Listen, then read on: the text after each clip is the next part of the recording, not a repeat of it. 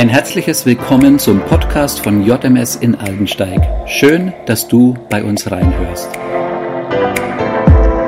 Gott wird Mensch. Gott kommt den Menschen in Jesus ganz nah. Daran erinnern wir uns in der Advents- und Weihnachtszeit. Gott sandte seinen Sohn in eine zerbrochene Welt. Der Gottessohn schwebte nicht auf einer Wolke ein, sondern er wurde geboren, wuchs auf und durchlebte alle Herausforderungen des Alltags, wie jeder andere Mensch. Ein Mensch kann nur geboren werden, wenn eine Frau schwanger wird, oder? Wie kann der Gottessohn, wie kann Jesus geboren werden? Hören wir auf den biblischen Bericht aus dem Lukasevangelium Kapitel 1.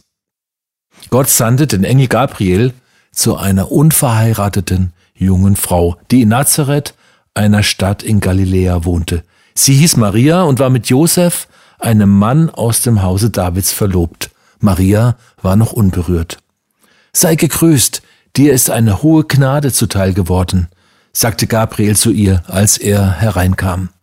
Der Herr ist mit dir. Maria erschrak zutiefst, als sie so angesprochen wurde, und fragte sich, was dieser Gruß zu bedeuten habe. Da sagte der Engel zu ihr, Du brauchst dich nicht zu fürchten, Maria, denn du hast Gnade vor Gott gefunden. Du wirst schwanger werden und einen Sohn zur Welt bringen. Dem sollst du den Namen Jesus geben. Bis dahin der Bericht aus der Bibel. Maria, ein junges Mädchen aus Israel, vielleicht 16 oder 17 Jahre alt, verlobt mit einem jungen Mann, Josef. Verlobt war damals ein rechtsverbindliches Eheversprechen. Als der Engel kam, saß Maria vielleicht bei einer Näharbeit in ihrem Zimmer, so können wir uns das vorstellen, in Vorfreude auf die Hochzeit, vielleicht nähte sie an ihrem Hochzeitskleid. Ein Engel im Nähzimmer? Diese Überraschung ist Gott gelungen. Und dann die Botschaft, der Herr ist mit dir. Du wirst schwanger werden vom Heiligen Geist. Du hast Gnade bei Gott gefunden. Du bist erwählt für eine wunderbare Aufgabe. Du wirst den Sohn Gottes zur Welt bringen. Für Maria ein Schreck. Das hat man nicht alle Tage. Ein Engel im Zimmer mit einer solchen Botschaft, mit einem solchen Auftrag. Was hat das alles zu bedeuten? Eines war Maria sofort klar. Die Vorfreude auf die Ehe mit ihrem geliebten Josef zersprang in diesem Augenblick. Vorehelich schwanger und dann nicht mal von ihrem Verlobten? Das ist mehr als Schimpf und Schande. Das kann sogar den Steinigungstod in der damaligen Zeit bedeuten. In gewisser Weise bleibt Maria erstaunlich gefasst. So vermitteln es die wenigen Zeilen im Lukasevangelium. Vermutlich hatte sie schon eine erstaunliche geistliche Reife, dass sie den heiligen Moment erkennt. Ihre Erwählung ist kein Zufall. Und, anders kann ich es mir nicht erklären, sie spürt die Gegenwart Gottes im Raum, seine Heiligkeit.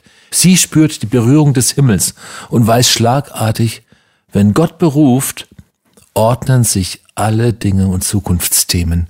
Nicht von alleine, sondern durch die Zusagen und durch die Verheißungen Gottes.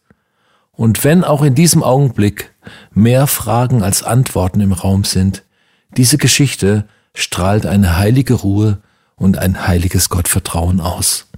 Und dieses Staunen, Gott kommt in Jesus in diese Welt. Gott sandte seinen Sohn, geboren von einer jungen Frau, damit wir Frieden und Heilung für unsere Seelen finden. Diese heilige Ruhe, diese Gelassenheit, dieses heilige Gottvertrauen wünsche ich dir heute. Wenn Gott buchstäblich in dein Leben tritt, dich in deinem Alltag besucht, dann können Lebenspläne kräftig durcheinander geraten. Dann kann es viele Fragen und Unabwägbares geben. Oft sendet er Boten, um dich anzusprechen. Bei Maria war es ein Engel, auch heute sind Engel unterwegs. Menschen können im Auftrag Gottes Botschafter und Engel Gottes in deinem Leben sein. Lass dich nicht in eine unheilige Unruhe bringen, sondern komme in eine heilige Ruhe vor Gott. Voll Vertrauen, voller Wagemut, voller Zuversicht. Wenn der Schöpfer des Himmels und der Erde dich in seine Vorhaben einbezieht, was soll da schiefgehen? Ich wünsche dir in dieser Adventszeit wertvolle Maria-Momente in der Gegenwart Gottes. Amen.